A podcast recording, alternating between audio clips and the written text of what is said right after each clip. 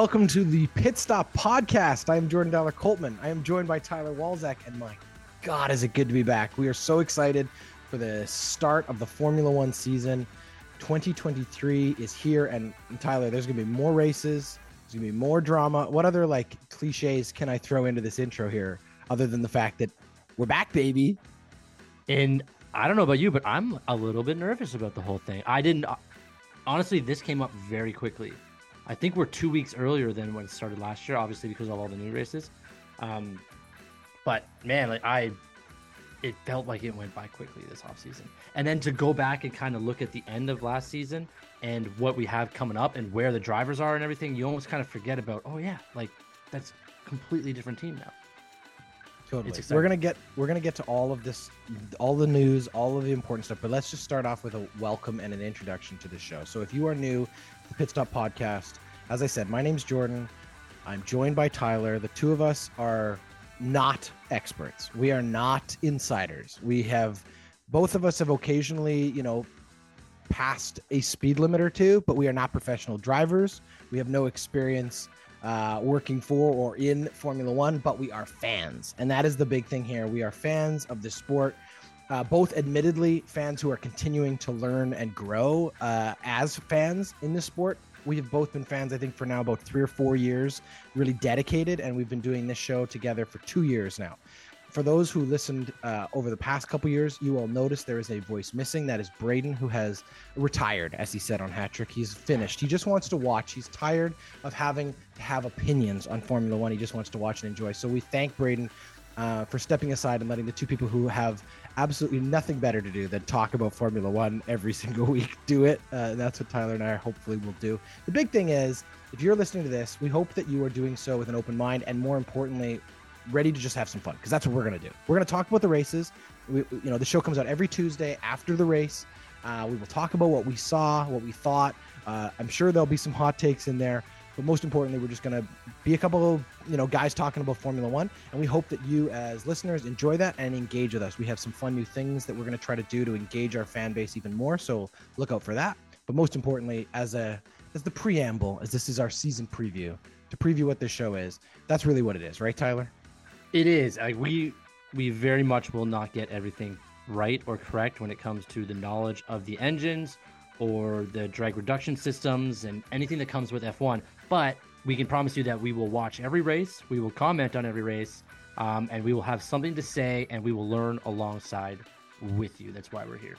Totally. And I think the other thing is we want to create a fun show. That's the biggest thing. We're going to talk about the stuff that we think is interesting and whatever. And if you as listeners contribute as we hope you will over the course of the season then it can be a show that you know is interactive and we're talking about the stuff you want to hear about on your commute on the tuesday morning or whatever. Why does the show not come out sunday right after the race? Why does it not come out monday? Because we live in vancouver and a lot of people don't watch the show or don't watch the, the race at like six or four or five or six in the morning. Like we wait we watch it. Maybe you pvr it. Maybe there's some football to watch first. Maybe you got to watch something else. Maybe you got to go walk your dog we don't want to spoil anything. So you're going to find the show in your in your podcast feeds Tuesday morning. It gives you a full 24 hours plus some to consume the race and frankly, go consume some other F1 news so when you come to us, you're just enjoying this as fans because we're not going to break news. That's the big thing. Yeah. And we were, I think that day actually, we, because we talked about this, we do talk about these, these things. Um, for you fans out there. We were going to think about going to Mondays, but we also want to take that Monday to kind of also learn and understand what exactly happened during that race. Read some of the things the drivers were saying, some of the teams, how they respond the next day after everybody's kind of got a cool head.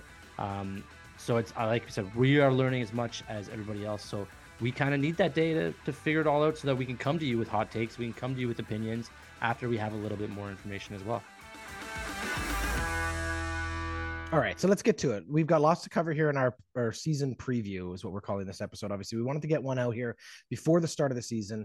Uh, in just over a week's time, we will see our very first Formula One Grand Prix of the 2023 season. And it's going to be a long season, Tyler. That's the biggest thing 23 races, three in America, which is a first, and a lot of new and exciting just parts of the whole drama. Lots of new drivers, drivers and new teams, all kinds of stuff. We'll talk about all of that as we get going here. We wanted to start though with a little bit of news and just a little bit of a sort of, you know, whether you're listening to this Friday morning, you're listening to this Monday morning is going to make a huge difference in terms of whether or not you've seen or learned about what's going on with testing. But we are right in the middle of testing at the time of recording this Thursday, February 23rd. So we know right now two things for sure Red Bull is still fast, and the mm-hmm. porpoising for the most part is gone. That was the big news coming out of last year's testing is that the new ground effect on the new regulations that was introduced last season had caused a lot of teams to struggle with porpoising. For those just joining us, what is porpoising? Porpoising was when cars were basically bouncing at high speeds because of uh, the contraction and release of air underneath these cars. They're designed to be sucked as tight to the ground as possible to create that ground effect or that that downforce that allows them to to go through corners quickly and a lot of teams struggle with it no none more so than mercedes but for the most part right. we've seen the porpoising gone so that's the first big thing from testing there were a couple interesting bodywork problems though we had a dimple appear on the Ferrari. Do you want to talk about the dimple? So the dimple kind of took over all of Thursday's news, um, along with some other issues that some other cars had. But essentially, Ferrari at the very front of their nose on the wing, there's a small, almost like someone threw a golf ball at the front of the car. There's just a little tiny dimple, and it like blew up. It's the car didn't blow up or anything, but like the news yeah, of what is that sound way for? more dramatic. Yeah, the, the car did not blow up, but the news about this dimple, the everyone trying to understand what the dimple meant or had like some type of like opinion or controversy about what this dimple is, um, kind of took over. It was like, is this for aerodynamics? Is this for something else? What is the point of this dimple? Turns out it's going to be fixed. It's just it was a mistake and it's going to be fixed. But it's funny to see because if you look at pictures over, because I did some stuff this morning, like looking at pictures of last year's races and some studies, so meant so much of the prep before race is just drivers looking at other drivers' cars. Like you're not allowed to touch another. That's a rule. You're not allowed to touch another driver's car. You cannot touch it. But you will see photos of like Seb or Lewis Hamilton like staring over, hands behind backs, trying to figure out where this car gets an advantage over their car or what type of difference rod here or like bend there is going to help their car um, if they utilize it within their Mercedes or or whatever. But uh, the dimple was talked about today. Let's say let's say that. Yeah, it was a big, as you say, it became one of those stories. Because again, the other thing about testing, and if you're new to Formula One, thank you for listening. Um, the big thing is that testing is a very tricky thing to consume as an average fan because there's a lot of smoke and mirrors there's a lot of sandbagging there's a lot of teams doing different things. It's a little bit like if you were if we were all let in every, to like every single medical session or every single training session of like an NFL or an NHL or NBA preseason. There's so much going on in there that is kind of confusing to the to to the outside eye and not what we expect. We're I think a lot of fans like, oh great, they get on the they're gonna get out there on the track, they're just gonna drive as fast as they possibly can and see how fast the car can go. That is the last thing they're worried about right now. They are yeah. looking at aerodynamics, they are looking at how every single new addition to this vehicle functions, all the electronics that are inside of it, all of the different settings within it. They have a couple different sort of technical tools you're gonna see if you've been looking at photos or watching some of the testing. So they've got these aero rigs, which are these bizarre looking metal metal rigs, basically wire and and and you know carbon fiber structures that are put in different positions on the car to test how the airflow is moving, and you know all of that data is put together and ingested into these computers that these teams will use over the course of the entire season, uh, baselines that they have to set for all of their simulations and all of their race prep, right? So they need to gather as much data about what's working on the cars. And this is the first time these cars have actually been on a track, right? So they've been in wind tunnel uh, uh in scale model. They've been in a wind tunnel looking at the aerodynamics design of their car, and they've done a lot of simulation in CAD. But the big difference is now the cars are out there and you've put together this package, you've built this plan, you have a concept for how your car is going to function. Now you got to test it. You're going to see how it's going to work. And so they do all these different types of scenarios, you know, light load of fuel, full load of fuel, every different tire compound.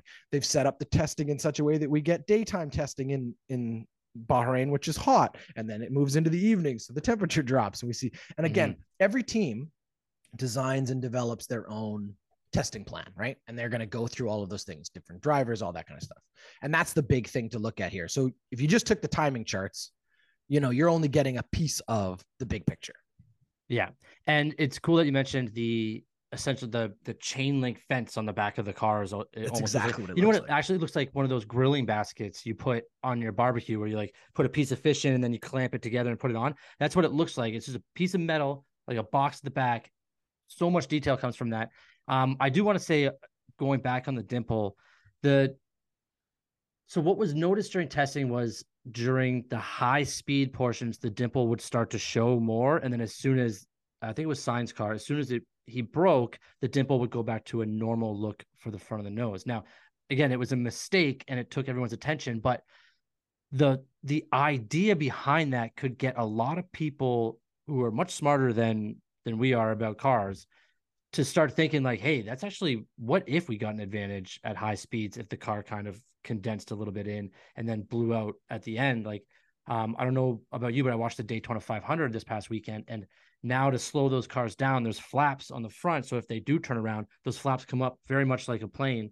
um, when you when you've landed, and that slows a lot of things, like slows them down a lot quicker, and also prevents them from flipping.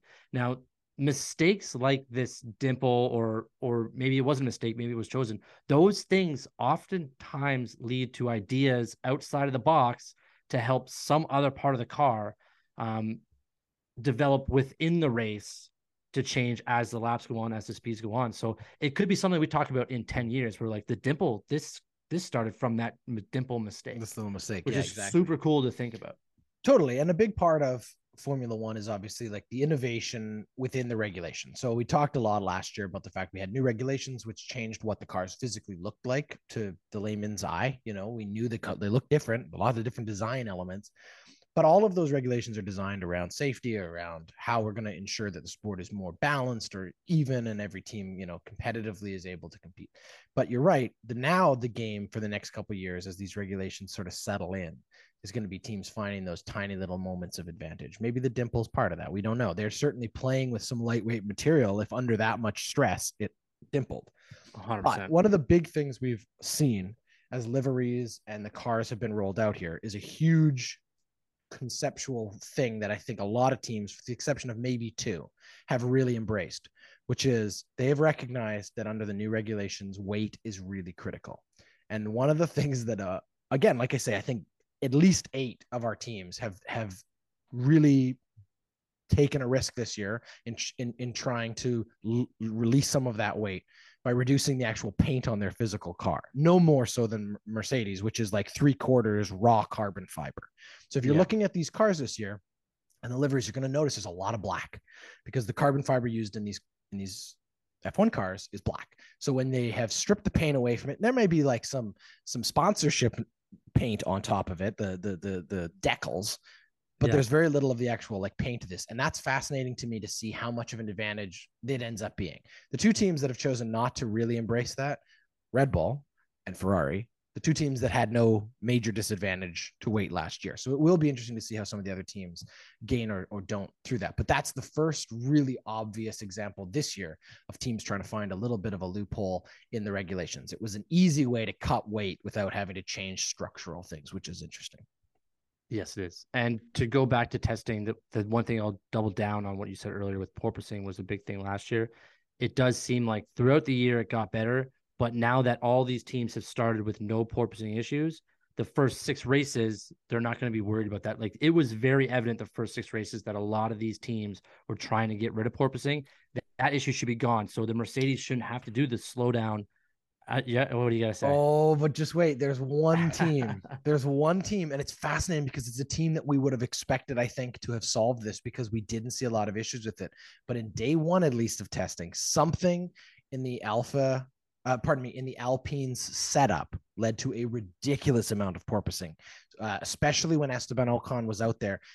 If you watch some of the dash cam footage from him, his head is bouncing all over the place.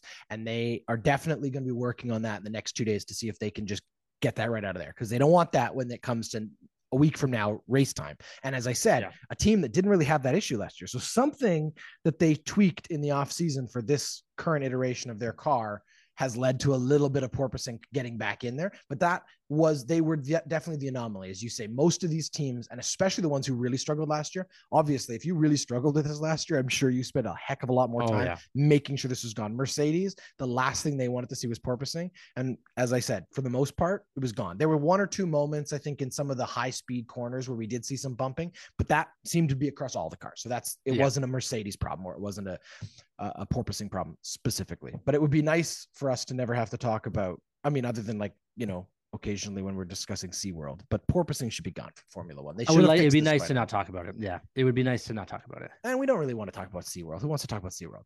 Um, let's jump really quickly further. Well, we got so much to cover here, and obviously we don't want people. This is like supposed to be a commute show. This is supposed to be the kind of show you can consume in like a good 30, 40 minutes. But this is our season preview. We know there's gonna be lots to it. Let's get to the next element on our rundown here, though. We, we want to talk quickly about the liveries. I already kind of teased about the fact that a lot of them have a lot of black in them.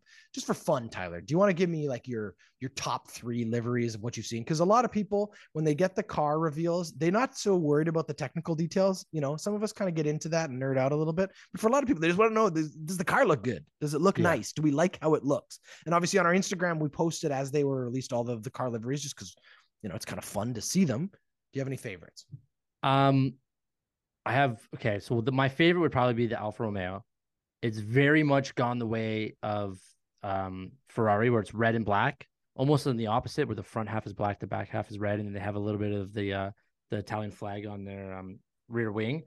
That one probably is my favorite. Now, again, for you listeners, if you don't, if you haven't listened to us before and you're interested in getting in, the first thing you will know about me is that I am a Pierre Gasly fan. So I will be rocking with Alpine this year. I will talk a little bit about them more. So in the light instead of the bad things they do. Um, they are going to be rocking a livery for three races. That is the best. It is the best one. It is very, very cool. It's all pink. Um, Can we just talk about the Williams for a second? The Williams is in my top three, and here's why. It has to win for like sponsorship integration. Their their principal sponsor, their their primary sponsor is Duracell, right? The battery company. If you look at their car, the top air intake that sits right above the back of the driver's head on all these cars, it's the the big open hole there. They've yeah. designed the livery to look like a Duracell battery, and for me, I think that thing is dope. I think that's Super the best wicked. integration of an of, of like okay. So in contrast, the worst for me is when you go to the McLaren and they have the Chrome, the Google Chrome logo oh. on their tire covers or their wheel covers, and so they're spinning. You can't even see the logo anyway. It's just a blur of color. At stationary, which unfortunately the McLarens are often stationary, but the McLaren uh wheel cap it's like that's not a great integration for that like okay it's cool stationary but uh the car's moving anyway the duracell for me for wins for sure top three liveries um okay well can i say one thing about what i yeah, hate go. about one of yeah, these yeah, liveries of course, of course. um AlphaTauri. Now, last year and the last few years, because of Gasly, I was an AlphaTauri guy. I'm also a very big fan of blue and everything that's kind of in a shade of blue. Why you would add the red to the AlphaTauri is beyond me. Um, it's I don't understand it. Like it's on the wheel well now. It's on the um uh it's on the rear wing and it's one other place I can't remember. It's on the halo. So yeah, it's on the halo. It's it it just overtakes the really cool slick just two tone blue and white that AlphaTauri's always rocked with. Yeah. Um, so that Th- was very disappointing one, to see. That's that. definitely an example. So again, our former colleague Braden had one major criticism for a long time of Ferrari's liveries, which was that when they had the the mission win now emblem on their car, which was bright green, you had that beautiful red Ferrari with this nasty green logo on yeah. the side of it, and this is the same thing. So this is Orel or or Orel Orlen. I can never pronounce the name. It's an oil company. It's their chief sponsor, Orlen. Yeah, or, Orlen. Orlen. Orlen. Orlen. Thank you. That's why there's this red in this car, and it looks dumb. I completely it agree with you. It's I, I just agree. I at some point you just have to say no, like we're not we're not. Yeah, especially considering the the AlphaTauri has gone so hard into the like gray, silver, white, blue of their clothing brand, as opposed to the Red Bull or the Toro Rosso look, which was basically Red Bull Light for a long yeah. time. So no, I agree. But anyway, so you're so let's go through your top three. You had Alfa Romeo. Was that number one for you? Alfa Romeo is one. Uh, I would say Haas with like it's almost all black with just like a streak of white over the top very yep. slick. Um, and then you know what I do I do like the Williams as well, like that. The, it just It's a nice. Okay, it's a nice it. looking. Car. It's blue. You like the blue? It's blue. It's blue. Okay. It's blue. Now I do have like, tell me your three, and then I got a question for you about sure. uh, something. Else. So okay, so uh, I I think I I also have Williams in my top three. I'm gonna put it at number three. I'm a big fan of the the sort of three tone blue. I love that Duracell on the top. I think it looks really slick. I think Williams branding just overall as a brand right now looks really really nice. Um, you know, this is kind of crazy. I'm gonna say Aston Martin. I really like, and now I didn't necessarily like it as much at launch, but when I watched it during testing, it's one of the like. There's sort of two different aesthetics that exist right now in these liveries. You have matte and you have shine, right? Mm-hmm. You've got these the two different types of paint, but nobody is as shiny as this Aston Martin. That thing looks chromed, like it is so it just glistens and it looks really really nice i love the green i'm glad that they got away from the pink which was like a remnant left over from when they were racing point and they were still kind of holding on to that pink and blue livery even though they'd moved being aston martin this car for me feels very aston martin my only criticism of it is that the secondary green color the kind of neon green does make them look a little bit like a perrier bottle yeah but I do love the way that that thing hits light. I think it looks really good. And then, come on, you've admitted who you're a homer for. We all know I'm a homer for Mercedes. This thing yeah. is sick. The black on black for me will always look amazing. It it it's it's they have struggled. They struggled last year in the silver, and I think that this just psychologically they wanted to go back to the last thing that worked being back in black is perfect for me. I think they look awesome. And as far as as long as Lewis Hamilton is driving in that car, the reason they went black in the first place, they've been the silver arrows forever. And there's an yeah. interesting story about that I want to say in a second. But when they went black, they did so because of BLM and the, the Black Lives Matter movement during COVID. When, as a brand and as the only team with a black or of color driver in all of you know formula one any level of formula driving in europe lewis hamilton is so uh, important to this sport in terms of being literally almost the only person of diversity, you know, in, in the sport. Mm-hmm. He it was important for him that the team made a statement. And the fact that the team embraced that to the point of literally changing the color of their car, I thought was really, really cool. They won twice back to back with it until Lewis obviously didn't win. He should have won. We don't have to litigate this again. But the point is, they went back to what was working. And I love that. I think that that was really nice, and I think it looks good. I also am really fascinated to see if it works. This this lack of paint on the side, if this pays off, man, it's a stroke of genius. Now, I'm the only thing I'm wondering, and again, like this is our novice educated version and questions of Formula One and all of basically racing is I know that when these guys are put in black suits, they overheat in the car and they complain that they're wearing dark colored suits. So do they have to take more into account on the cooling system if all their car if the car is fully black? Are they that much darker lighter, than Red Bull? Are they that much darker than the navy blue of Red Bull right now? Are they that much darker than the navy blue of Williams? You know what I mean? Like I don't think it's as big an issue as I think it used to be. I mm-hmm. don't think that uh, any of these really make a difference. You see them wearing those like full body ice bags when they get into some of these races. I think that's just the reality of it. I don't think the red, the the black is a problem. And I also honestly, I think if it was that big a problem, I think the drivers would have said something. I think they would have done something about it. They could have gone in like that weird teal color, or they could have gone in silver, or they could have gone in something else as well. Like last year, they wore the black suits even in the silver cars, right? Which was kind of different. Yeah, so I think I don't think it's as big a thing as as we might make it out to be from the outside. I wanted to say, because I mentioned it off the top, the history of the sil- silver arrows. Again, if you're new to Formula One, and thank you for listening if you are, but it's interesting because the Mercedes are nicknamed the silver arrows because for most of their history, they've driven silver cars.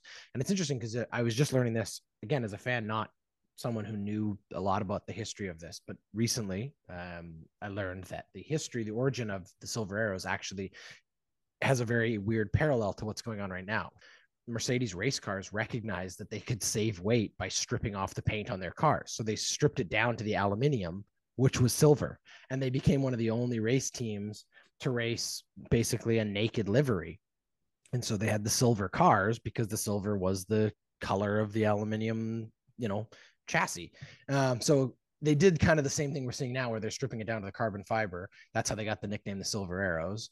Um, and now I guess they'll be the black arrows. I'm not sure, but anyway, the point See, is, that, it's interesting that it, history repeats itself. that's the kind of thing that like they're so into detail about the weight of the paint, like changing the the car that you've got to think that also the the darkness of the car and the heat to that degree yeah, would have some type maybe. of thing. So it's interesting to see like what really drastically changes it to a tenth of a yeah. second or a hundredth of a second when they're always constantly thinking about that stuff. I'd like to hear one of them talk about the the liveries and how they choose the colors other than or or considering the heat involved with it. Yeah, no, that's definitely a good question, and we'll see if uh, see if we get some answers on it this season because most of these teams as i said have stripped some part of their livery down to the to the raw carbon all right let's get to our rundown of the teams and new drivers. So we're going to try to do this relatively quickly because there are 10 of them there are 20 drivers there's lots to talk about but we have all season to do that. So this is a season preview. We're really going to just rip through these teams talk about what we know what we don't know and more importantly uh who's driving for each of them and just sort of the storylines attached to them. Let's start I've, I've lined these up tyler in in sort of placement order from last year's constructors title. So let's work from the bottom because right. that's how they're going to be lined up on the pit, obviously. So let's line that up from the bottom. Let's talk through each of these teams really, really quickly. Just talk about our expectations and what we know. So Williams, we talked a little bit already about the car itself. Um, the big difference between last year and this year is the driver lineup. So we have a brand new driver joining Formula One, and this is a really important driver from a marketing standpoint for Formula One. Do you want to introduce us to the driver lineup for Williams? Williams has a returning second year with Alex Albon, um, who will be their driver A, if you want to keep track of that. And then their new American, um, which is massive considering there's three races in America this year. Logan Sargent will be sitting in the car B for Williams. But I think that the biggest difference with this Williams team is going to be their team principal. They lost Jost Capito um, and they brought in Mercedes James Vowles um, who does a lot of the strategy, who did a lot of the strategy decisions and mid race radio calls at Mercedes. So he will have the big job up at Williams, um, which is a huge step for them. That's a great, that's a great addition to that Williams team.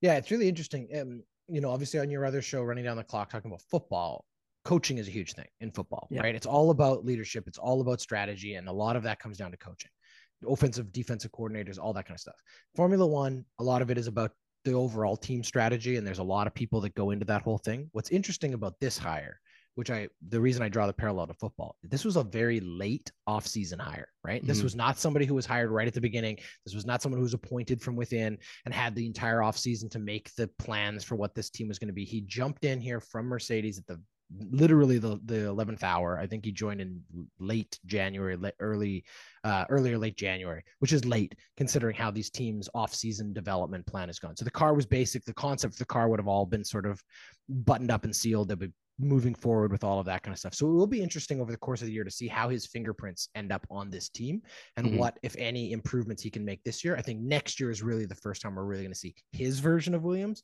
But obviously, you know, he's the head guy now, so he'll start to call the shots. And he has been you know, tutored by arguably one of the two best principals we've seen in the sport in the last two decades in Toto Wolff. So it'll be really nice to see, uh, you know, again, going back to that football metaphor, you know, you've got the coaching trees. This is now like the branching out of the Toto yeah. Wolff tree and to see what sort of his protege can do here Williams. I love that part of the story. You're right.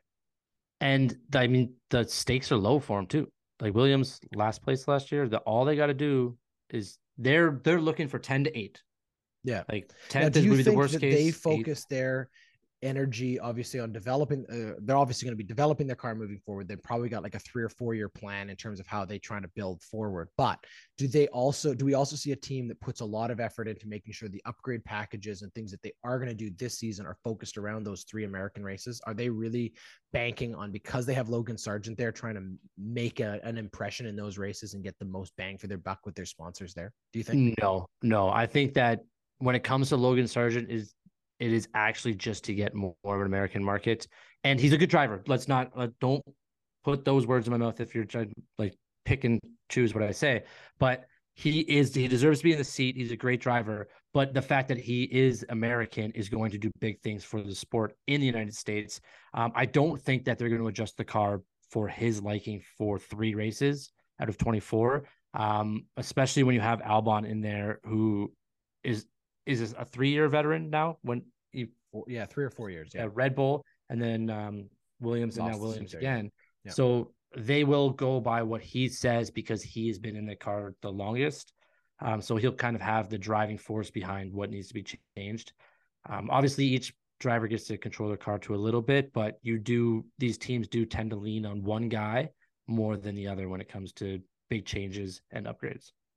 Okay, let's jump ahead to the next team up the pit lane. We have Haas. So this is the American team, ironically, yeah. uh, and a team again that we have seen sort of really on a roller coaster. It was only four or five years ago that they were competing mid-table, and then they have just absolutely bottomed out at the bottom of this. They've struggled to figure out how to turn it around. They have decided that after three difficult seasons with different types of drivers, specifically two rookies that then became two sophomores that then became one driver who wasn't there because his father was associated with the terrorist state of Russia. Uh, we end up with Magnussen returning last season. So we had this weird sort of pairing of Magnussen and Schumacher. And now we have the return of Nico Hulkenberg, who is in many ways another one of those sort of Ricciardo esque fan favorites for you know, personality wise, uh, a guy who has drawn a lot of uh, fans to to his support. He's a big personality. He and Magnussen will be an interesting combination. I'm not trying to step on your toes by saying everything about Haas, but what should, what no, else should we expect? It. What what should we expect from the American team? Do you think? The same. I think you expect the same. Also, Magnussen and Hulkenberg don't really like each other. So let's let's say that because it's going to come up with a couple of these teams that you have to get along with a guy that is trying to beat you every day, whether it's practice, qualifying, or in the race. Like they are trying to beat you. Let's not get that twisted. But these two guys have a history of not liking each other. And now they're in the same garage for a year, at least one year. The big thing with Haas for me is their racing director, I am not a big fan of. And I think Gun- that Gunther Steiner. Gunther Steiner. Um, sorry, yeah, Gunther Steiner for the, the new fans. Yeah. Um, if you watch Drive to Survive, he doesn't come across as a likable guy. Now, let's also, while I say that, let's say that Drive to Survive is a drama reality show. So they do put their own storylines in there just to come up with episodes. But his radio calls, the way he acts, I don't think it's conducive to a good working environment, especially when egos are a very big thing in Formula One and all sports and you have to let these drivers drive at some point. You have to trust them to do it. If you just keep yelling at them like they're your children, it's not going to work. Things aren't going to go well for you a majority of the time. Uh, we've seen that in a lot of sports. So Steiner kind of has to change his motif if he wants to change the outcome of this Haas car. Yeah, I think that's about right. Uh, let's leave Haas there. Let's jump to Alfa Romeo, another team that really took a step back midway through last year. They actually started the year pretty not promising, but they they had a good start, let's call it, and we were excited to see some of the stuff that um, a, a, very experienced driver like Bottas brought to that team. We have the same driver lineup as last year, Bottas and Zhou, so they have some continuity there, but now they're missing their team principal because obviously there's a big change there. Fred Vasseur moving to Ferrari. So I guess the question here with Alfa Romeo is: Do you think Alfa Romeo is still in the figuring out these regulation stage, or do you think they will take a step forward this year too? I think they're less less in the figuring out stage and more we need um, results now. But I think they've kind of tempered their expectations with the car. So that being said, like instead of trying to compete for six, five, six, they will understand that they are more of a seventh ranked team um, and kind of just play there and just Bottas is on his way out, Zhou is on his way up, and this kind of work help them help each other throughout the rest of their careers. Now, obviously, also interesting news in the offseason about Alfa Romeo, which is for again for those new to the sport, that is the moniker attached to this team, but they are really Sauber. That is the name of this organization. And they have been Sauber uh, for well on 30, 40 years now. But Sauber has made a partnership with Audi.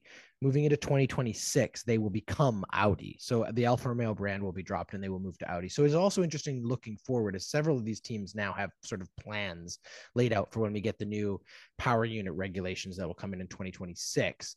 Um, and it'll be interesting to see there. So that's why I ask about sort of where do you think they are in their development, or is this sort of a they're just going to do the best they can with what they have until they're ready to kind of move into their next phase? Which is exactly what they were doing last year. But I think last I mean. year with weird, the, yeah, yeah, with bringing in Bottas, I think their expectations got a little bit higher. Yeah. Whereas now it's kind of like let's just make sure that we put a competitive car out there each time, and like competitive in terms of that bottom, bottom ten. Yeah. Um, bottom bottom seven really. Um, it's just that's what you have. To, I mean, that's what we talk about all the time with Formula One is you have to manage your expectations and then beat just the team in front of you at that moment because you're well, not gonna. Nobody's competing for. Yeah. Not everyone's competing for first to fifth. Let's jump to the next team ahead of them. It's interesting if you look at this list; they're all the all four of the teams that start with A are all lined up here. We got Aston yeah. Martin. So I already te- teased a little bit about how I like their livery. The big question is what we should expect from Aston Martin. Big driver change here. Big driver change. Sebastian Vettel is out. He's retired. We all wish him well. And I bet you he's out there right now, kind of missing that moment where you get started up for the season. So um, I just want to say one thing because we're not going to talk on this show right now about Drive to Survive because you're going to watch it when it comes out here, which yeah. is about the same time this show's coming out. But I'm going to say one thing because this was already leaked and it's sad. This has nothing to do with what's there. This is not a spoiler other than the fact that if you were going into the show expecting them to do a beautiful tribute to the end of Sebastian Vettel's career, you were going to be sadly mistaken. Apparently, he and Netflix had a little bit of a I don't know, tete-a-tete issue uh, near the end of the season. He wasn't happy with certain things the way Netflix had dealt with in the past and chose to not uh, give them access to his last days in Formula One.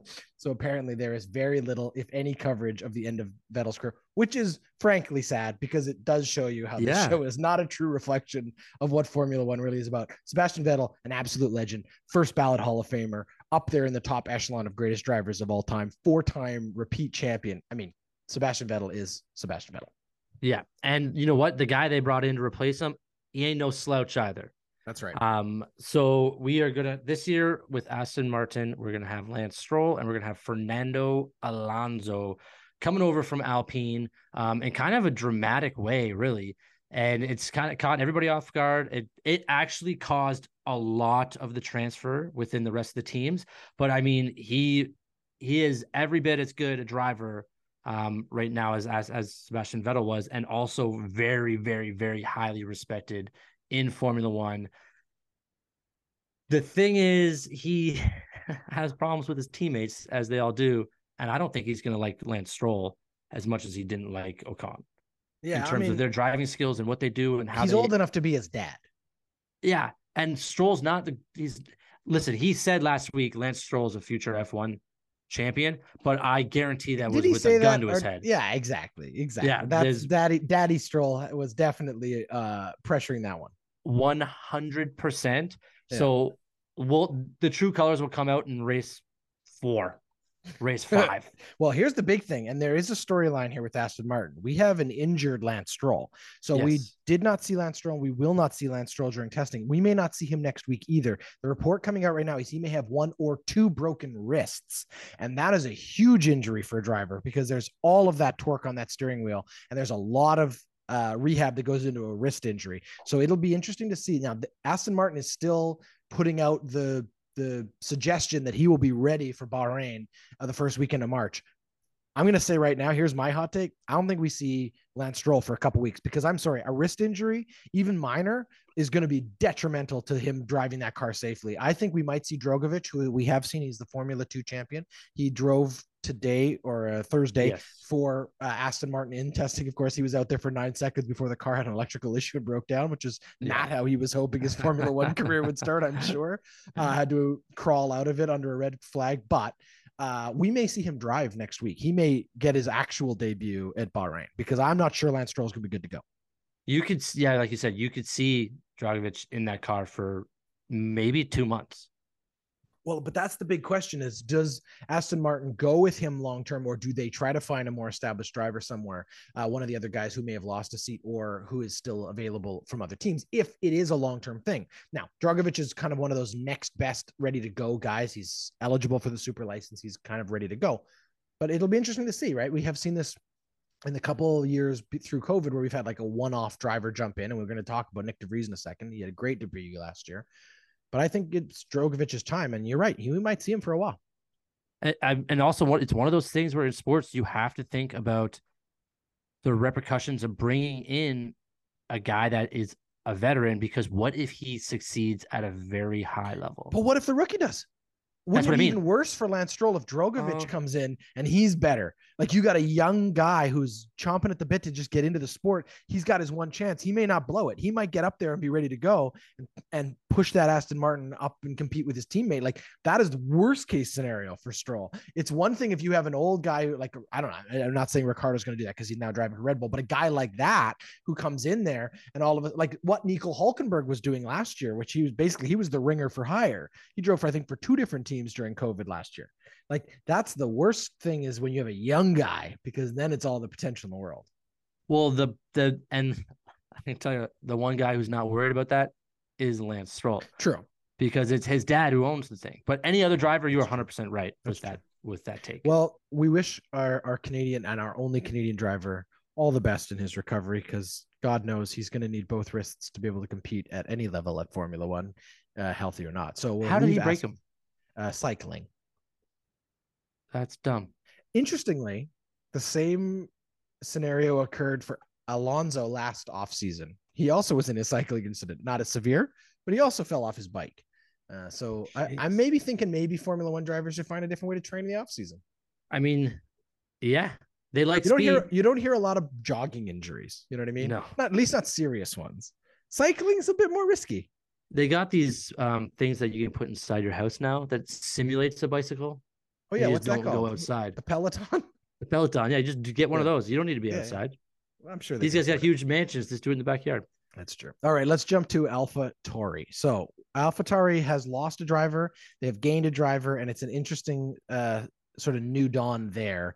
Um, you want to you want to tell us about what you think AlphaTauri uh, situation is with the drivers that they've got lined up here? Uh, it is exciting and grim at the same time. So they've lost Pierre Gasly, who I again I am a fan of Pierre Gasly, so I will never say anything bad about him. I actually think he's a great driver. Um, he did not have a great season, but they brought in. They're gonna go with Yuki Tsunoda again, who, as bad as a season Pierre Gasly had last year, Tsunoda's was worse. Yeah. and but the high that's the grim. The highlight is they're bringing in a Formula E champion in Nick DeVries, um, who can drive this car, who they are going to really rely on this year. As much as they're going to try to pump Tsunoda up because he is in everyone's mind a their a driver, uh, in quotations, but Nick DeVries has less stress behind him, less um, expectations than Tsunoda does. So Look, he's could be he's no slouch. This is a guy who got points in his Formula One debut last year. He has spent a long time waiting in the wings for his opportunity to take center stage. He has been uh, the reserve driver at Mercedes for about four years now. He is, as you mentioned, a Formula E champion. He's also a Formula Two champion. This guy, Yeah. wherever he has driven, he has won. He is going to be a very, uh, I think, exciting Formula One driver. He is definitely not. I mean, the guy's 28. He's not a Yeah. he's not a young buck. This is a guy who has waited his turn, but he is ready to go. And he's not. I I honestly don't think he will blow this opportunity. I think he will Yeah. come in here drive incredibly competently. Obviously, he's stepping into a, an inferior vehicle, but a Mhm. mid-table team. Right, this is a team literally dead smack in the middle of the standings last year. A chance to improve on that, as you said, uh, the first thing any of these mid-table teams does is focus on the team right ahead of them. And Yes. that's what he's going to do AlphaTauri is going to be looking to take steps forward. I think he is good for them. He has to he has to just be better than what gasly was for them last year which wasn't great. And Yeah. he and that and just in and of that that will be an improvement. He will push yuki. I think that's good. It's an interesting combination uh, to have the two of them there but i like it.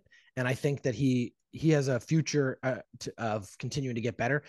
It, it's interesting he ends up in the AlphaTauri because I think there were probably better opportunities for him at some other teams, but when that door opened, he jumped and he took the opportunity, and that's all it takes, right? You may, you get a couple good years at a team like this, and you could find yourself replacing, you know, a Lewis Hamilton at a Mercedes, a team you have a Exactly, yeah. relationship with, or you could play, find yourself replacing someone at like a McLaren or something. So it'll be interesting to see how it goes. But I have high hopes for Nick DeVries.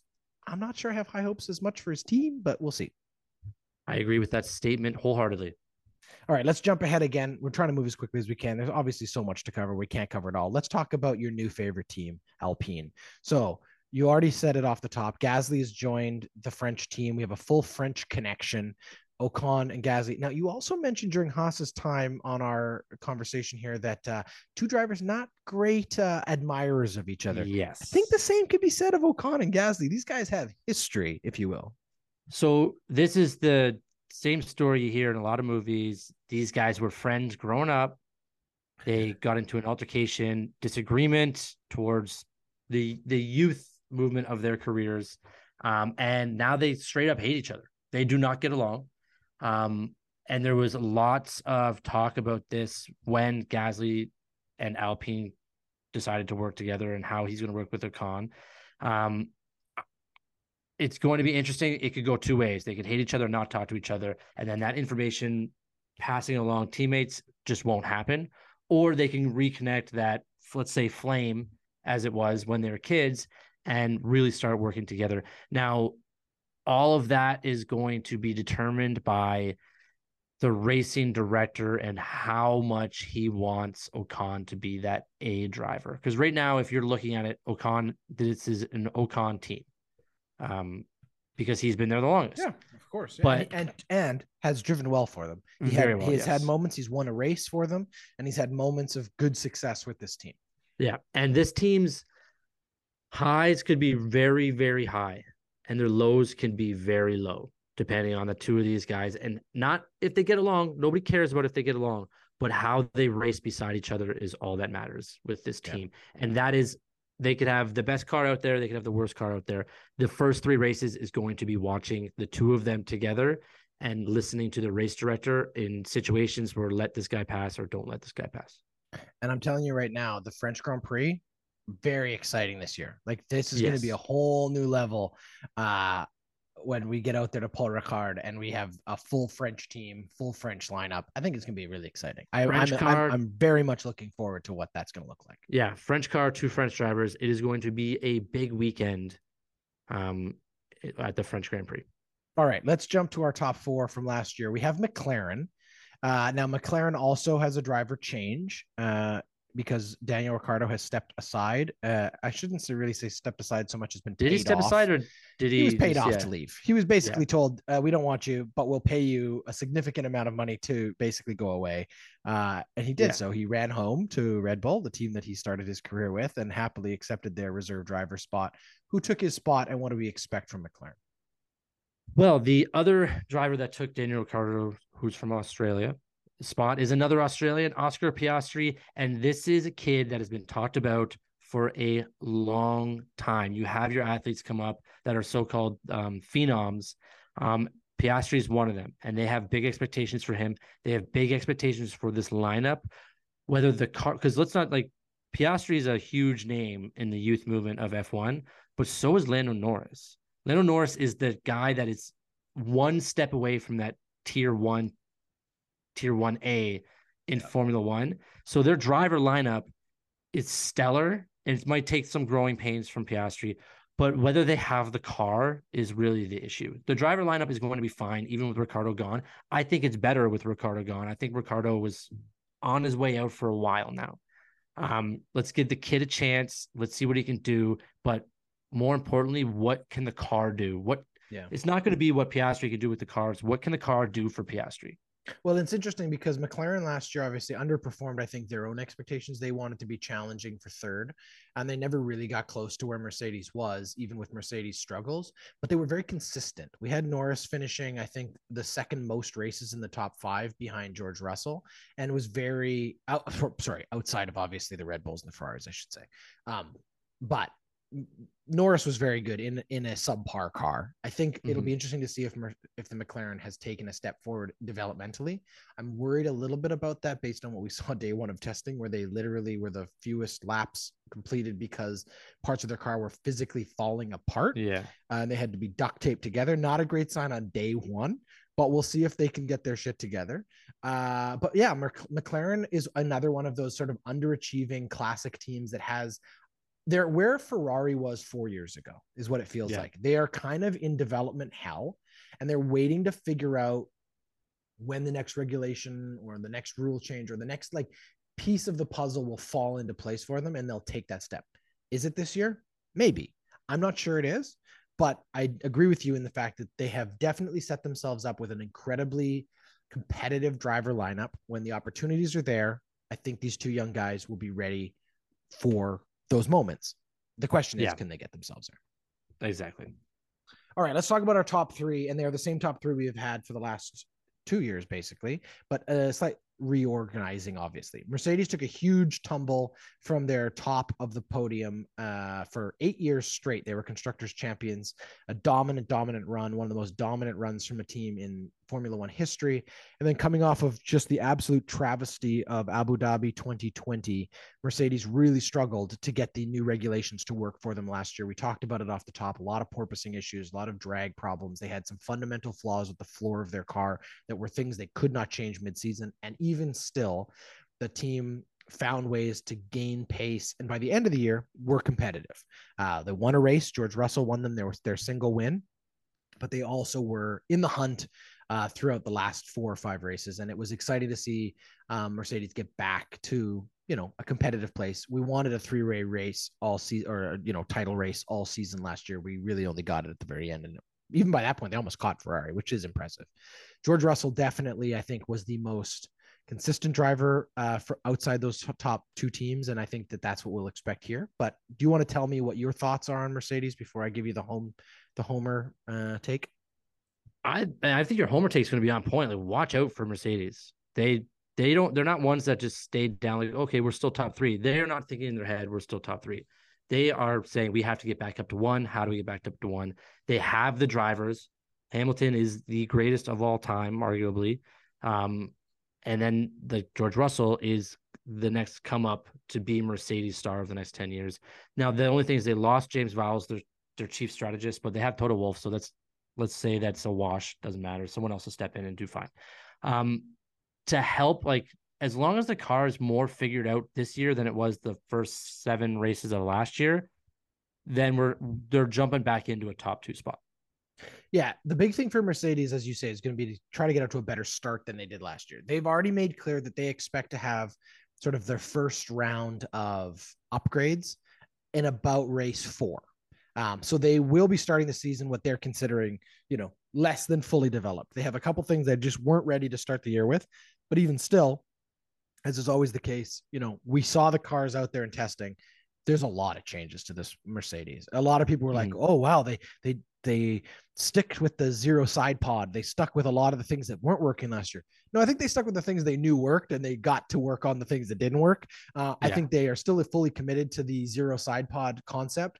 If they thought it was a real problem, they would have addressed it. The interesting thing with this car, I don't know if you've seen it, Tyler, is that it looks a lot like a the, the way to describe it is it's like it's like a dog you know when a dog's like got its like haunches up like it's got its rear leg sort of like ready to pounce? That's what this car looks like. Yeah. it's got these very bulbous and very strange uh sort of strange body work right behind the driver. So it almost looks like the drivers are in there with like their shoulders up by their ears. Like it's a very odd looking car in some ways. Um and yet obviously they think they can extract better performance out of it. They have really done as you said, this is not a team that's going to take this lying down. They were embarrassed and frustrated last year. Yes. When you have a once in a generation driver like Lewis trying to, you know, become the greatest of all time wins wise, and you absolutely fumble the ball the way they did as a team. This sport is so fascinating in how it's a driver first sport, but the driver is nothing without whatever vehicle is put underneath them in so many mm-hmm. ways. You can have the best driver in the world in a lemon and it's not going to work. And that's what yeah. we saw. Lewis Hamilton, for the first time in his career, did not get a, po- a, a, a the top step of the podium. He did yeah. not win a race. That's embarrassing for Mercedes. That's frustrating for Mercedes, and it's not something they're going to take laying down. I think that we will see a Mercedes resurgence here. Question is, can they catch up? You know, they're yeah. a year behind, and it'll be interesting to see. But I expect them to be a much more competitive team from the from the word go. I agree. Let's talk about Ferrari. Ferrari had a very uh, up and down season. Obviously, they came in with a lot of expect high expectations last season. Uh, everyone sort of said coming out of testing they looked like the fastest team. In many ways, they were the fastest team, but they very quickly found themselves in a fight they were not really capable of keeping up with. And Red Bull obviously ran a roughshod of them for the second half of the season. Ferrari made all kinds of just ridiculous mistakes. It became kind of a running trope on this show to sort of lead the show with, all right, what did Ferrari do this week? Uh, two really impressive and exciting young drivers, obviously Charles Leclerc and Carlos Sainz, and and, and a frustrating year for Leclerc, who barely finished second in the in the drivers championship after some Red Bull drama. Could have uh, could have really had Perez step up and, and actually take number two away from him too. He and and and Carlos will really hope I think that Ferrari has sorted a lot of their things out, and they made a big change at the top, something you and I were begging for them to do. Begging, but will it be enough? Now the only thing that makes me think, like we okay, we wanted Binotto out forever forever. He was the wrong guy. Now they bring in Frederick Vasseur, who was the ex Sauber, the Alfa Romeo Sauber, boss. yeah, yeah, uh, Sauber. yeah, yeah. Um, now he's very strict. He is a no nonsense guy, which is kind of exactly what this team needs. He will not be okay with mistakes. He will not be okay with failure. You have arguably the best two young drivers on the field in Sainz and Leclerc you cannot screw up many of their years with mistakes that they made last year. This is a big year for Ferrari to redeem a lot of those mistakes. Um, there's there, that's it. That is the storyline for Ferrari this year. Is how many mistakes are they going to make? Because that right now they they really can't afford to make one. Yeah, and we haven't really, even had a race yet. They were beat. They were beat by Red Bull, but moreover, they were beat by themselves last year. They really yes. made it easier for Red Bull than it should have been right? So they, yes. you're right. They have to if they can eliminate that, then they have a title contention uh, chance. And and again, making it very clear, we're recording this one day into testing. Lots to discuss about yeah. testing later, but they look good. They they have come out where they left off, and that's important for Ferrari. Speaking of Red Bull, looking let's good. talk about yeah. the champions. they look good. Uh, obviously, we have a world champion in a legitimate world champion in Max Verstappen, which is an important distinction to make between his first championship yes, and the second one, and a legitimate constructors championship in Red Bull. Red Bull dominated last year, it, no questions about it. Adrian Newey designed a car that was superior to every other car with the new regulations. They from from race three on, they dominated. Right, they had some minor power unit issues that they have sorted out uh, that they sorted out, I should say, last season. And um, since then, it's been all Red Bull. It almost wasn't even. It it, it was reminiscent of Mercedes for eight years. It was a team that had absolutely no competitors on most of their best days. If they didn't make a mistake, nobody was beating them. And uh, and for the most part, they didn't make mistakes. Uh, they won more races than any team's ever won. Again, it helps when you have more races than yes each year seasons historically. But also, Max Verstappen winning more races than any individual driver had ever won in a season, and he wins his championship rightfully so, rightful title, and he will go into this season defending both of those championships. Expectations for Red Bull, other than they're the team to beat. The expected they are the betting favorites to win both the drivers' championship and the constructors' championship. It, you cannot deny that Max Verstappen is the best driver in the world right now, even though it pains me to say it. He has the fastest car as well. That is a that is a very fear like you should be feared of that combination. Now, the one the one storyline with Red Bull going into the season was the way it ended last year. Perez and Verstappen are no longer getting together. There is no longer that, okay, let's let Max Verstappen go win another championship or win his first championship, depending on how you want to look at it. Um, Perez was very forgiving for a lot of the things he had to do for Verstappen. Verstappen did not reciprocate that in the last two races of last year. I do not believe that Perez is going to be as much a teammate as he was last year. That will be a storyline for Red Bull this year. And they're not wasting any time giving some of that drama a little extra, you know, sort of kick in the pants at the start of the season here. We have Max Verstappen taking both sessions on Thursday and then the morning session on Friday. And then the last three sessions are all going to Sergio Perez. They're the only team that's going to do this split. And it's interesting because it, it, it really it favors giving Perez the best track conditions. By day mm-hmm. three of testing, the track has been worked in. There's lots of rubber on it the car has been tuned everything's all of the weird little bugs and kinks that come out when you first power up one of these cars and get it out on the track have been worked through. They're going to be done with the aero rigs. They're going to pro- probably be mostly done with the high vis paint. They'll be moving on to race scenarios and all kinds of stuff. It favors perez to have those extra laps and it's interesting that they are giving it to him because it says something from that team that they really do want to get perez going start of the season. It also tells you max verstappen is clearly confident because he wouldn't have let this be the strategy. Maybe was a punishment. they weren't happy, and maybe it was. We don't know. We'll see. Uh, but I also, I, I, this is not my bold take for the year, but I'd like to point out there is a very good possibility that we could be looking at like a replay of 2015, which was known as the War of the Silver Arrows, where you had Nico Rosberg and Lewis Hamilton as teammates fighting for the championship against each other, often to the detriment of the team mm-hmm. because of the way those two egos clash. And in that case, that is the only time Mercedes won a championship without it being Lewis Hamilton. That is the reason they have eight and he has seven because yeah. he was not the champion that year. Nico Rosberg was. It's his one and only championship. He then retired, maybe because the stress of it was too much. I'm not sure. But, but Sergio Perez is a very proud guy who is not going to take his opportunity in the best car he will ever drive and not do what he can with it. But he is competing against the best driver in the world right now, and that is a difficult place to be. Yes, it is. All right, that is our rundown of all of the teams. We'll take a breath here a moment to regain our composure, step away for a quick ad break, and then we will jump back in with our last features for this season preview. Hey, I'm Sayer, and I love Marvel. And I'm Kaylee, and I love someone who loves Marvel.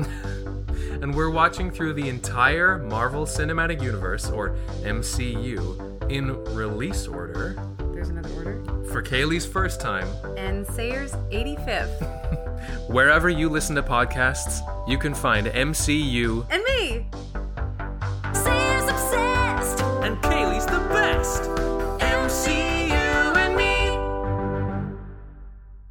Tyler, we are introducing a brand new segment this season. Uh, we have been previewing it on social media, and we have been very uh, gratefully receiving questions from fans, from listeners. If you are out there and listening to the show right now, first, thank you. And secondly, if you want to submit a question for Tyler and myself to answer throughout the season, you can do so very easily by sending an email to pitstop at ordinarypodcasts.com or you can send us a direct message at our Instagram page on our Instagram page. You can just DM us. Uh, submit your questions. It can be a question about Formula One in general. Maybe it's a question about regulations. Maybe it's a question about specific things you've seen during a race, or it can be about the season itself, a driver question or an incident that happens or whatever. We will do our best to answer the question. If we don't know, we will research it. We will find out some answers. We started this last year. We had a really fun question at the end of the year from a listener uh, about track design, right? So we spent some time doing a little bit of research. We gave you a little bit of an answer in that one. We have a great question here to lead off our season. But before we do that, we have to tell you what the segment is called. And we spent a long time with focus groups and and and workshopping this, organizations, and all kinds of. I'm I'm I'm kidding. It really was like just three or four people sort of saying, "What should we call our our mailbag segment?" We couldn't That's a focus group. Okay, you're right. It was a small focus group. I want to give a shout out though to the runner up for the name of this segment because it was really a fun pun. But because we've already seen that the bouncing has gone away, we were going to call this segment "What's the Porpoise." And a shout out to Colin Morrison for his suggestion on that name, but we couldn't go with what's the porpoise. That's just too. It, it was it was brutal. Last year would have been perfect. Last year would have been good. It doesn't work anymore. It's a great pun, regardless. Uh, so shout out to that. But let's introduce our brand new segment. It's time for mail. Go box, box, box. All right, so there it is, Tyler. We're gonna call this segment mail box, box, box. So it's a mailbox, but it's like a pit stop. So it's box, box, box. I love the Are way we you fans? describe Thumbs up the for that or not? Ah, big thumbs up. I don't, I don't Okay, even think okay. you need to describe it.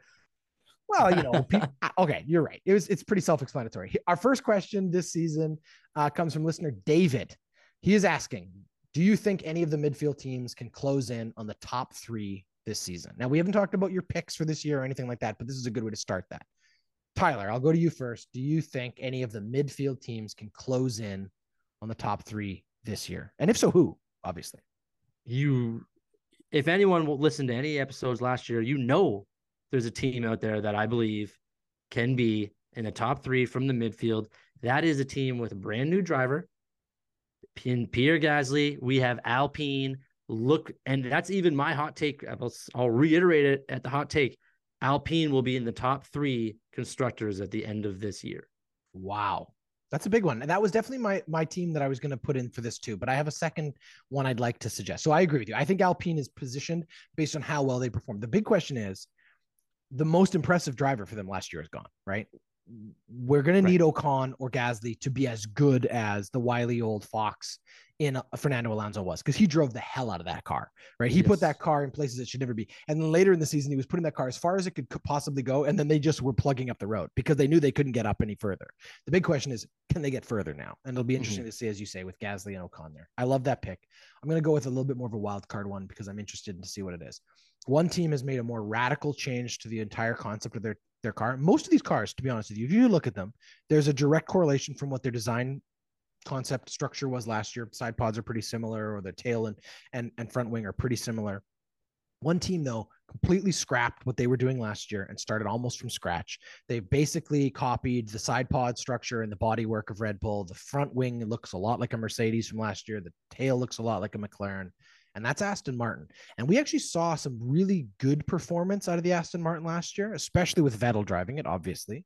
Mhm. And Vettel put that car in some very competitive places. The big wild card for me with this, and the reason I think Aston Martin might be a, a weird team that can really improve on last year and maybe even get themselves in the top three, is Fernando Alonso. Because we know that guy drives a car beyond its potential every single year. He's Mhm. done it. He did it when he was at Renault. He he did it last year at at Alpine.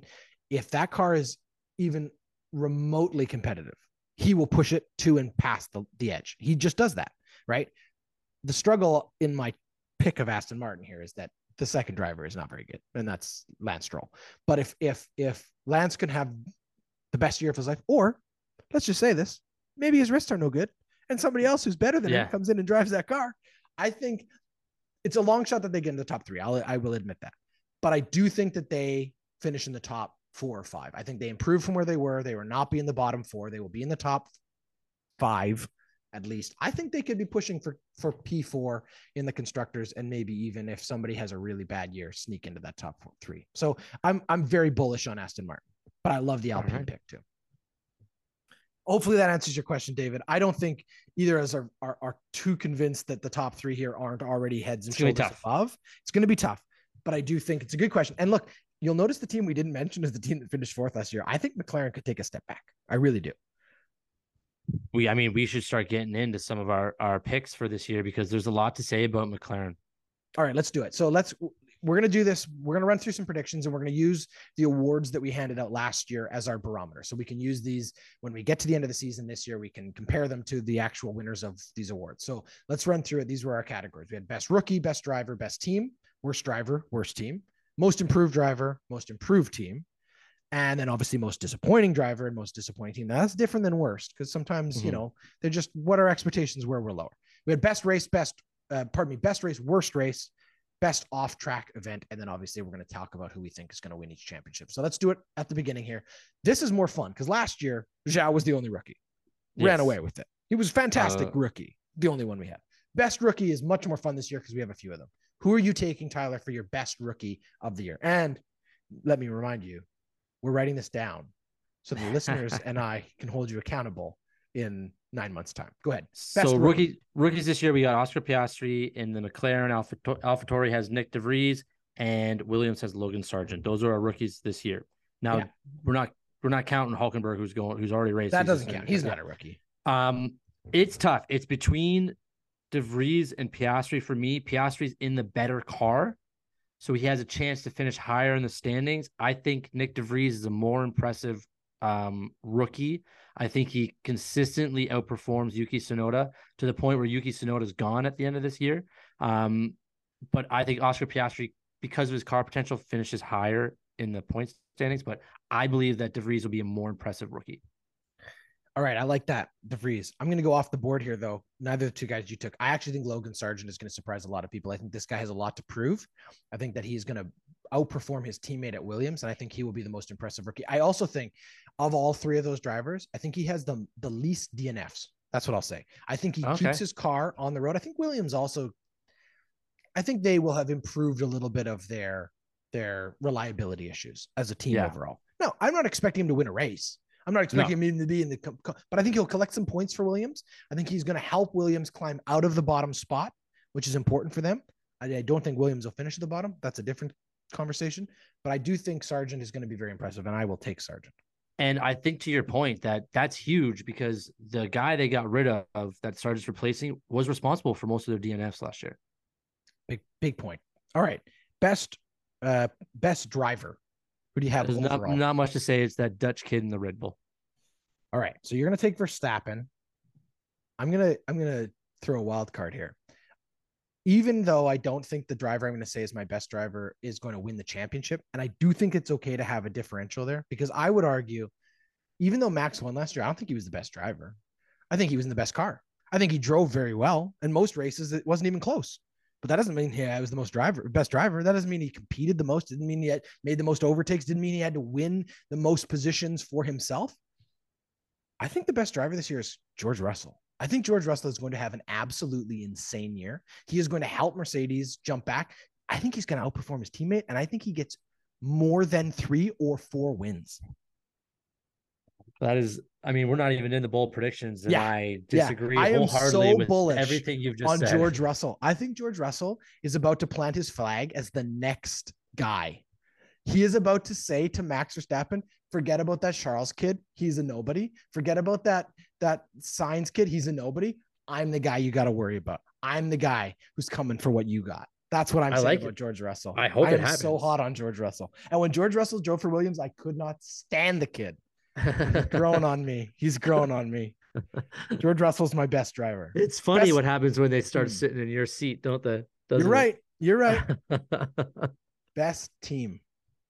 best team will be uh, Mercedes. I believe Mercedes will come back to best team. Wow, I like this take. I actually, you're gonna think this is insane. I think Red Bull's still the better team. I think Uh-huh. Red Bull as a team is gonna have the most consistent and the fastest car in a lot of those races.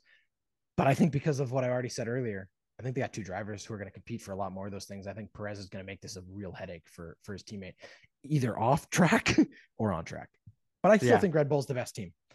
Um, and I admittedly, I did some homework this season. I spent the off season reading Adrian Newey's book. I'm fascinated by the design of these cars. Adrian Newey, arguably one of the greatest designers in the history of the sport. Him, Braun, a couple other guys, obviously. But reading that book about the origins of Red Bull and moreover the design concept, I think when he finds something that works, it works for a few years. Because Right. Adrian Newey is that level good. And last Yeah. year, arguably one of the best cars we've seen in a decade. And I think he's going to have just tweaked it. Not done a lot, but tweaked it Mm. to make it a little bit better. Red Bull's my best team. Worst driver, Tyler, who you got? I can't believe you're choosing Red Bull as your your best team. Uh, worst driver Yuki Tsunoda. I think it's his last year in F1. I think he's his temperament, his behavior, um, his decisions on the track do not, will not, and won't um, continue his career in F1. We're completely aligned on this one. Yuki Yeah. Tsunoda is done. The one and done. This is his final year. I don't think he has a very good year. I think he has more DNFs and not because of technical problems. I think this guy puts his car into a lot of bad situations and we've only seen that from him. I don't see him taking a step forward. So I think he's the worst driver. And I think When he gets frustrated out with there- Nick DeVries. Yeah, I, I think, think when you have rookies out there who are going to outperform him, that ain't not that's not a good look. Yeah. And also, And here's the thing: I'm going to put even an, an additional. This is not from our predictions here, but I'm going to say it anyway. I think I even know who's replacing Yuki Tsunoda because I think we we all know who's replacing him. He was supposed to be there in the first place, and that's Herta. I think Herta will be driving for AlphaTauri this time next year. And I Yeah, think the writing's on- seat. Writing's on the wall for Yuki. He has to have a big season in order to keep the spot, and it Colton just Herta, the American, will have that seat, and Yeah. Yuki will make it easy for them to give it to him. Is what I'm saying. Worst team. Um, worst team, man. I did this last year, and the Who'd you have first like year? I had Alfa Romeo last year, and the first seven races I looked like a complete idiot because Bottas was Yeah, they- outperforming that They car. did do well. Um, I, I just I I don't know. I think Alfa Romeo and Haas. It's between Alfa Romeo and Haas. You know what? Alfa Romeo made me look like a fool last year. Haas is the worst team this year. All right, we're in agreement on both of those. So look, we may not know anything about who's the best, but we definitely agree on who's the worst. we know so, worst. uh, worst team is Haas across the board. I think that they finish at the bottom. From what I've seen in testing, they just look like they can't get their stuff together. I think it might be the we are getting near the end of the Haas experiment, and it might be time for Haas to accept that this is not going to work. I think Gene Haas is not going to continue to fund a team that is this bad, uh, and I think that it's very likely that this is the spot where we see an Andretti Corvette team, or pardon me, uh, not Corvette. What's the, the Cadillac team take over their Yeah. spot as opposed to becoming the 11th team. I think they might just take this spot in a few years because And I. I would become a fan of Cadillac very quickly. Most improved driver. Okay, so this is who I got as most improved driver this year, and that is Lewis Hamilton. We're in agreement on Lewis. Hamilton competes for the championship this year. I can't say I think he will win, but it will be between Lewis Hamilton and Max Verstappen coming down to the last five races. And I think I hope I hope Lewis Hamilton pulls it off. I'd love to see a comeback story. Um, but I do think Verstappen is a very, very good driver. I said he's the best not a few moments ago. Um, but I think Lewis Hamilton is the most improved, which is tough to say because he's the greatest of all time, and we're giving him the most improved this season. But when he fell last year, he fell a long way. Yes, he did. And so it's very op. And and, and I will also point out in our la- in our end of season awards, we had a consensus that Lewis Hamilton was the most disappointing driver. So Yeah. we've set him up for the improvement position. You know what I mean? He has Yes. somewhere to come from. Most improved team. Most improved team, I'm going to give to Alpine only because I, if I believe, if I have to, and I want to believe they get into a top three spot, I don't know who they're going to take it away from. Like I've right now in the last 15 minutes, I've given them a top three spot. I cannot tell you who is going to be dropped out of that top three because it's just got to be one team that falters and has a lot of problems. Um, so I don't know who it's going to be, but looks like it might be Ferrari. But uh, I think that Alpine, if they can get in the top three, then they are the most. They will be the most improved team. I think it's Mercedes because I think that Mercedes has the longest to go in terms of what those top three teams were. Like, yeah, they finished top three. Were they really the top three? No, it's just the the, the gap between them and everybody else was was was small. They were horrible Yeah. last year. That car was atrocious. Yes, They can improve on that car. They're already improved. They will be competing for the championship. That's an improvement, and that's Right. a huge improvement. So I'm going to give it to Mercedes based on my criteria. Most disappointing driver. most disappointing driver. This I believe different than is- worst. That's the thing. Yes, I think most important. I think the hype is a little bit to do with this driver. I agree. I think the situation is a bit to do with this driver, and I think it's going to be Nico Hulkenberg. I don't think he's going to live up to the expectations, which are kind of low already. But Haas wants to do well. That's why they're bringing in. That's why they brought Magnussen back. That's why they're bringing Hulkenberg in. Veterans that know how to race. I don't believe that Hulkenberg is going to perform as expected for what they believe he can bring in. All right. I'm gonna go with one of our rookies. I think I think it's Oscar Piastri. I think Oh. that this kid has been built up so high, uh, again in that expectation place because everybody wanted him. Everybody thought he was the next big thing. I don't think the McLaren's very good, and I think that he's going to struggle in that car, and I think it's going to reflect more on him than it really should because I think it's the car. Mhm. But against Norris, he's not ready. He's not going to be what Norris is right now because Norris is just a few years ahead of him. It's reality. And I think that he's, of all the rookies, he's been put in the best, the, the, the, the furthest up car, we'll call it, the most prestigious car. So the stakes are a lot higher for him than For sure. Or than Sargeant, who are competing in, you know, bottom table cars. So the expectations are higher, and I don't think he's ready for it. And I think that it'll be a disappointing year for, for Oscar Piastri. okay. All right. These are the fun ones because they're a little bit more off the, the board here. What do you think your best race of the season is? Um, best race of the season. Also missed. We missed a most disappointing team, which we could go back to. Oh, I'm sorry. Yes, Um, you're right. Uh, I think that you kind of have something on the head there with McLaren because they are expected to be top, like a four or five team. They could fall if that car hasn't been fixed. The, I love the driver lineup there, um, but they do. You're not wrong. They do have a rookie, and Lando Norris has. This is really a breakout season. He has to at least win a race this year, and if they don't, it's going to be a very disappointing season for McLaren. That's good. I went with Alfa Romeo. So I think that Alfa Romeo is going to have a really, really bad year. And I think that they, I don't know, it's a tough, difficult one because are the stakes really high? Are the expectations higher? Maybe not. Yeah, But I think that they're going to drop even more further. I think they might be competing to stay out of the bottom. yeah. And that's a Yeah. rough place for them to, to be. Uh, all right. Sorry. Yes, you're right. We missed that. Let's jump to best race now. Best race. I think it's either. I mean, always. I'm a huge fan of Monza, so I look forward to that every year.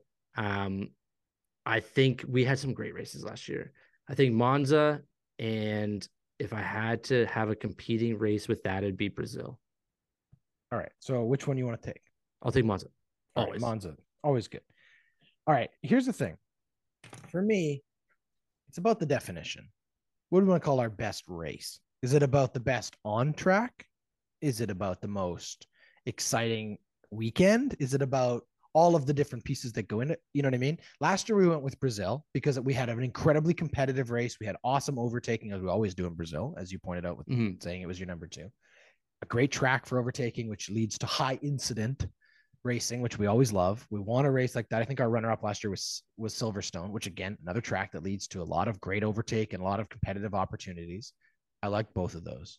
Yeah. But I think there is one date already circled on this calendar that, like, if F1 screws this up, it's over. It's over. They're done. They can't, they will not recover from screwing up Las Vegas. The- I- the, I- the stakes are so high, the expectations are so high. And here's the best part they have put themselves in a position where this could not only be the deciding race of the season because it's the penultimate race. We could have a champion crown, we could have constructor Yeah. crown. Like they are really banking on this working. And I think it might. I really think that this might work. I'm i was gonna choose it as my with Las Vegas. I was going to choose it as my worst race because of everything you just said. Because Miami was hyped up huge, and obviously, like you could choose Monaco as the worst race because there's not much overtaking, and we kind of know who's going to win based off of um, qualifying. Qualifying, yeah. But M- Miami was brutal last year. I don't think Miami's going to get better, and I'm very worried that Vegas is going to kind of double down on that. I make the argument that they've learned from Miami. They know what Right. didn't work in Miami, and I think that they will have put a little bit better effort into Las Vegas. The other thing is, Las Vegas, there's a lot of shiny objects, there's a lot of distraction, and it's going to be easier for them to hide the imperfections of this race than it was in Miami, which was awful. One hundred percent. They could. And it I could go think either way. be just as awful this It year. could go either way. All right, I'm gonna go. So you've already given me your worst race, which you think is Vegas, which I think is great. That we've we've this is gonna be fun to see how this plays out. My worst race, and this is a weird one because I'm going off the board. I think it's the Red Bull Ring. I Right. think it's when we go there because it's a short track and it's always boring. And this is a track that's just like it's just it. ugh. I could Yeah. live without it. You know what I mean? I could live Yep. without it. Uh, but I also think Miami is going to be an absolute fire. Uh, yeah, it's be bad. They have to. But I don't that. think I can go. Can you go with the same bad race back to back? No. Maybe, maybe we can. We'll see at the end of the year. Uh, this is a weird one because it's hard to know what any of these things are going to be. But I'm going to get you to play like the crystal ball game for a second and imagine the weirdest scenario that could play out here. What's the best off-track event you think could happen this year? Last year, the winner for this was obviously the whole Alonso leaving, Oscar Piastri Twitter meltdown scenario, and all of the sort of drama we got during silly season. We weren't racing, and yet we had all of this excitement. What do you think this year? I think it is a off-track physical fight between Perez and Verstappen. Wow. Okay. The the the final divorce of Red Bull. Yeah, I think that's the. And then I think Perez finds a different home where he's happy, and obviously Red Bull's going to keep their golden boy. I like it. Mine is also Red Bull related, but it's more just cynical. I think Red Bull's over the cap again. Oh, you think they're gonna? Okay, I think halfway through next season we find out that they they cheated a second time, that they didn't uh, quite dot all those T's and cross all those I's, and that they'd already uh, overspent last season to win too. And, uh, and then it becomes a real question because it's like, well, last year's punishment clearly didn't work. Well, last year's punishment came so late in the season that they'd probably already overspent by that point, Yeah. and the whole system's broken. That's So- you're probably not wrong about that. Like that's a very easy one to almost predict because it's you can kind of see it happening as it fell fell apart last year. Okay, these are the two that matter because they're the only two that actually we don't get to decide. We don't get to vote Yeah. on. We won't have our debates about who wins the constructors and the drivers' championship. Let's start with the constructors because I think it's more fun. Who I think Mercedes. I think? Mercedes wins constructors because of the return of their car with the two drivers uh, linked up. I think that's a a good combination for Mercedes, and I think they come back to the top of the constructors. All right. Uh, I think it's Red Bull. I think Red Bull wins because I I don't agree with you. I think Red Bull will have sorted their shit out between those two drivers. I just think that they that they will have tidied it up. They will have had their conversations. They will have dealt with what they have. They probably have had some stuff on paper here, so it's a little bit more organized. Because I think it caught them with their pants down last year, and they did not like how that played out. Yeah, And I think that they have the best car in so many ways that they will have two competing drivers. But I think because they have two competing drivers, I think it's possible that Max has some of the potential points that he would need to win shaved away by his own teammate. The way we have previously seen Lewis have teammates shave some points off of Yeah. what his wins would be. So I'm going to go with Red Bull. I still think they're the best. I think I still think it's the best car as of today. So I'm going to go with Red Bull. Who do you have winning the drivers' championship? I think Verstappen wins again. And I Okay, hate so you have a that pick. split. You have a you have a constructor driver split. I like it. Yes, So because I think have Verstappen. Hamilton. I think Hamilton makes a run at the drivers' championship, and I think for a lot we'll be like, "Hey, he's gonna win. He's gonna win." But I just think I think Verstappen pulls off one more. Oh, I hate to even say it, but like he's just without seeing anything else so far, it's hard not to pick him. I think that's fair. I think that that's that's a that's a good pick. I'm gonna just because it's fun. I'll flip it. I got Red Bull winning the constructors, and I think Lewis Hamilton wins his eighth. So I see. I would love that. I would love. and I think he wins storyline. it in Vegas, the best race of the year. I, I think Lewis wins it by a hair. I think it's very tight all the way through, and I think that it's a three-way fight for part of the season. I think that Charles is in there. I think that we have drivers from three different teams competing. I also think Russell is in there. I'm Yeah. not sure about Perez, but it's possible. Like I would like that's what I would like. I would like this to not be clear cut one, two guys, four races in. I want this to be a mess until Yeah. August. You know what I mean? And then have two guys start to pull away. That's what I would love. If if I had control, if I was the F1 czar, that's how I would draw it up. You know what I mean? If it was scripted like the NFL, right? Yeah, if it was scripted like the NFL, then yeah, that's probably what it would be. So none of this is scripted, and some things we will never know, and just fun. What would be your boldest preseason predictions? Your hot take for this year? Okay. This counters to what I just said though. Is that allowed? Can I do that? yeah, it's a hot take. I think George Russell has a chance to win the championship. And I think that he is I fi- I think he finishes number 2. Okay, I think George I, Russell that is. A, I mean, that's a hot take. That's a bold take because you're you're taking it away from the king. well or Lewis wins and George is 2 and Red Bull falls apart, but I don't think that's going to happen. Yeah, either way, you think he's two. I think that I think George Russell. I think this is George Russell's breakout season because he was so good last year. He was on podiums for like the first six races, just Mhm. sitting there waiting for one of the Ferraris or Red Bulls to fall But- apart. eleven just- eleven Yeah. races in a row. He was top five. Yeah, I think he's really good, and I think that he has an opportunity to take that next step forward. I think it's George Russell's breakout season, Wow, I mean that's but a he's not the champion. He's not the champion. Right. That's a that's a bold take. So my bold take we turned earlier is Alpine top three. Um, that means that either Mercedes, Ferrari, or Red Bull have to suffer. Um, I don't know which one it'll be, but I think Alpine has a chance to take the top three. I would love to see them do it. I think Pierre Gasly is a force. I think he's coming into this car the same way he went back into AlphaTauri. That's with vengeance. That's with um, no fear driving the car um, and just trusting his instincts and doing what he needs to do to win. Um, I think five teams win a race this year. Um, so the Ferrari, obviously Mercedes and Red Bull. I think Norris wins his first race, and then I think someone from Alpine wins a race. I like all of that. I, I'm a big fan of that. So I'll give you my second one too, and it Yeah. involves Norris. I'm going to do this on behalf of Braden, who's gone. Not only do I think Lando Norris wins a race, I think he wins three. Three races. I think Lando Norris is the spoiler in a couple of these things. Like I think, I think if he can get the McLaren to work, he might win three races.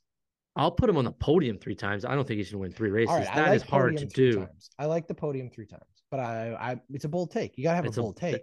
That's a bold take of three a bold take. Yeah, yeah, yeah. He he wins three. This is it's it's on behalf of Braden Yeah. Okay. because that's the kind of take he would make. You love it. Um, the only th- other thing I have hot take wise is I've already talked about is DeVries outperforms Tsunoda. Um, that's and I think I also talked about I don't, think, that's I don't think that's Yeah.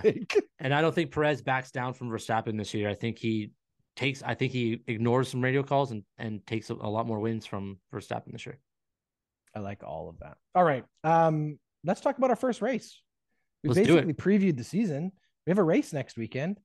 Um, tell us about it, Tyler. What are we going to so here's what we're gonna do this season. Every time we talk about one of these races, you're gonna come in with some some info for us, some stats, some statistics, or maybe just some like info from the previous year. We're at Bahrain. What do I need to know about Bahrain? Bahrain. First Grand Prix was 2004. This track was specifically built for F1. They broke ground in December 2002. This race is going to consist of 57 laps, just like it did last year and the year before. Uh, there's two DRS detection zones: DRS on the straight starting slash finish line, and DS, DRS between turns three and four. Um, turn one and two led to a leads to a bunch of great overtake opportunities, which are extremely exciting come turn four because you can take that position back right away following that second DRS zone. Um, wind plays a ma- major, major factor in this race, as well as the fluctuations in temperature. You'll find that happening more when you're setting up the car. Um, it's going to be tough for these teams to find a um, a decent setup because of the temperature changes between each session. The hardest turns in this race are number 10's left-hander. You saw it as early as today. There was there was rookies spinning out and there was veterans spinning out or at least going wide off track on this turn 10. It is a tough, the hardest turn in this race, but it comes with that fast run through uh, turn 12. A lot of overtakes um, are going to happen at more so in the front half of this race rather than the last half, which is where they're going to be storing their battery potential. Now, last year on the podium, we had Charles Leclerc winning this race, followed by Carlos Sainz and Lewis Hamilton. George Russell was P4. Kevin Magnussen was P5 in this. Now, that's huge coming out of the gate for Haas. That kind of set the tone for what we thought was going to be a big year for Haas. Now, the excitement in this race was Leclerc versus Verstappen. The podium doesn't really read how this race went. Leclerc and Verstappen were at each other's throats pretty much the entire race. Lap 17, Verstappen finally passed him. In turn one, two, Leclerc overtook turn four. Next lap, same thing. Max passes him. Leclerc takes it back on turn four. Happened three times in a row until Max went into and um, locked up his turn, locked up his tire. Wasn't able to get that spot back. Lap 46 was our first DNFs. It was uh, Gasly had a power failure, engine overheated, caught fire lap 54. Now, this was the excitement. If you do remember this race, I'm trying to get through this as quickly as possible for you guys. Um, it was racing order Leclerc, Verstappen, Sainz, Perez. And it was exciting. Verstappen started complaining about on the radio about his car, didn't know what was going on. They couldn't figure out what was going on. Finally, they brought him in the pit, engine failure, shut him down, lap 54, 57. Lap 57 of 57, Perez goes into a corner, loses a bit of control, spins, was unable to start the engine again. That is why we had a uh, Ferrari top two, followed by Lewis Hamilton and Russell after that. It was a great race and it was a great start to the year. The only DNFs were surprisingly Perez, Verstappen, and then uh, Gasly.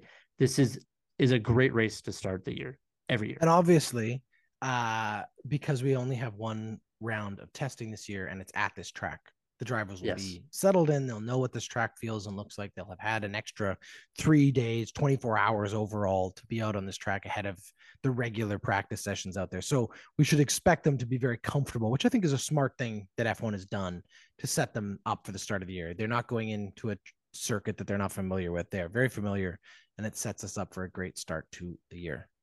Final thoughts, Tyler, before we wrap up our season preview. I'm excited. It's here. It's finally here.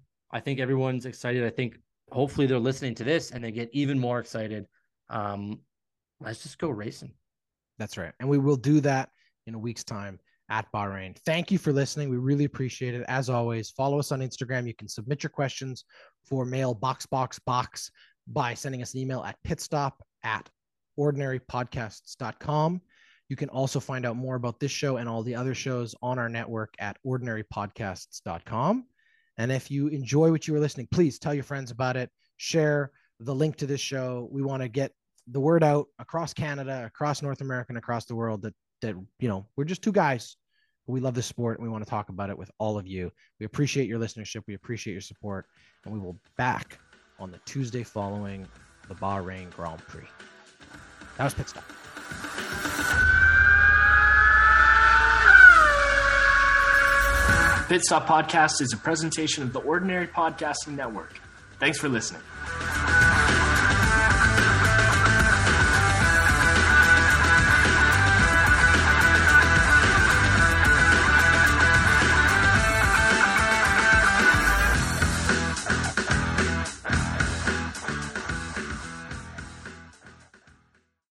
The Ordinary Podcasting Network wishes to acknowledge that the lands on which our conversations take place include Treaty 6 territory, the traditional meeting ground and home for many indigenous peoples, including the Cree, Dene, Saulteaux, Blackfoot, Métis, and the Nakota Sioux peoples, as well as the unceded territories of the Coast Salish peoples, including the territories of the Musqueam, Squamish, and Tsleil-Waututh nations. We acknowledge the many First Nations, Métis, and Inuit whose footsteps have marked these lands for generations. And we extend our appreciation for the opportunity to live, create, and share stories on these territories. The Ordinary Podcasting Network intends to engage in conversations and dialogue which acknowledge that reconciliation is not a destination, but a journey, and that we remain committed to practicing our craft in a decolonized space.